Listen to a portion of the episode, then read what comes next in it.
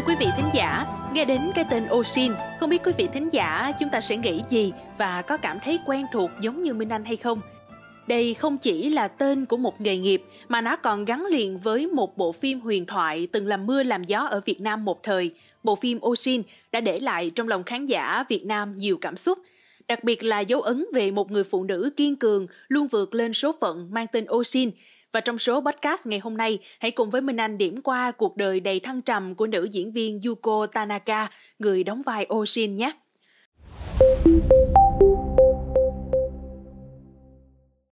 Mới đây thì bộ phim Monster, Quái vật của đạo diễn Hirokazu Koreeda ra mắt khán giả Việt Nam.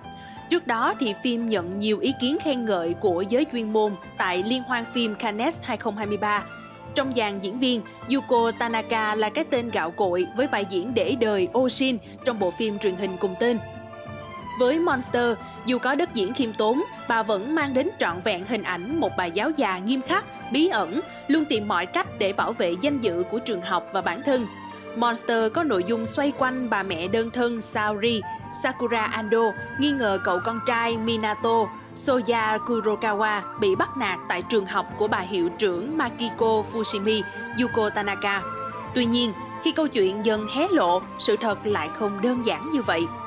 Bên cạnh đó, nhân vật hiệu trưởng cũng chứa đựng chiều sâu nội tâm, đằng sau vẻ ngoài luôn lạnh lùng và không cảm xúc, mà Kiko thực chất phải che giấu nhiều tổn thương, có cuộc sống cá nhân bi kịch. Trên Yahoo, đạo diễn Hirokazu Koreeda bày tỏ niềm tự hào khi được hợp tác với ngôi sao gạo cội của Nhật Bản. Ông đánh giá Yuko Tanaka đã tối giản vai diễn của mình, lược bỏ các yếu tố không cần thiết và thể hiện được những điều con người nhất của nhân vật. Và bây giờ, chúng ta sẽ cùng điểm qua một số thông tin nổi bật về cuộc đời và sự nghiệp của nữ diễn viên này nhé. Yuko Tanaka, sinh năm 1955 tại Osaka, Nhật Bản. Cô theo học diễn xuất tại trường đại học Meiji. Năm 1975, Yuko bắt đầu tham gia diễn xuất với các vai phụ trong nhiều bộ phim truyền hình. Cô từng giành được nhiều giải thưởng, trong đó có giải nữ diễn viên triển vọng tại Liên hoan phim Yokohama năm 1983. Đây cũng là năm mà Yuko có cơ hội tham gia phim truyền hình Osin và gặt hái thành công rực rỡ. Hình ảnh Osin chịu thương chịu khó, vượt lên số phận để tìm kiếm hạnh phúc đích thực, được Yuko khắc họa chân thực khiến nhiều người thương cảm.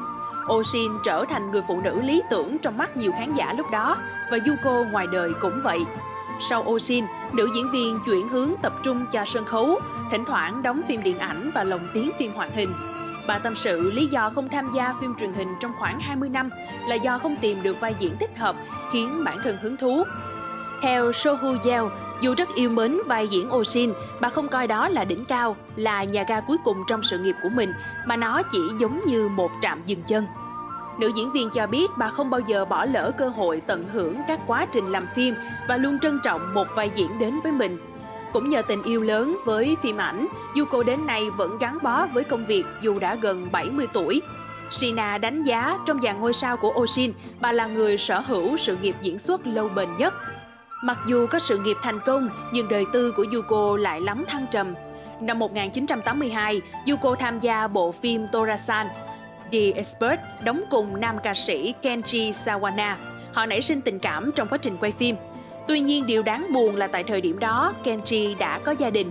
Điều này khiến Yuko nhận nhiều chỉ trích của công chúng.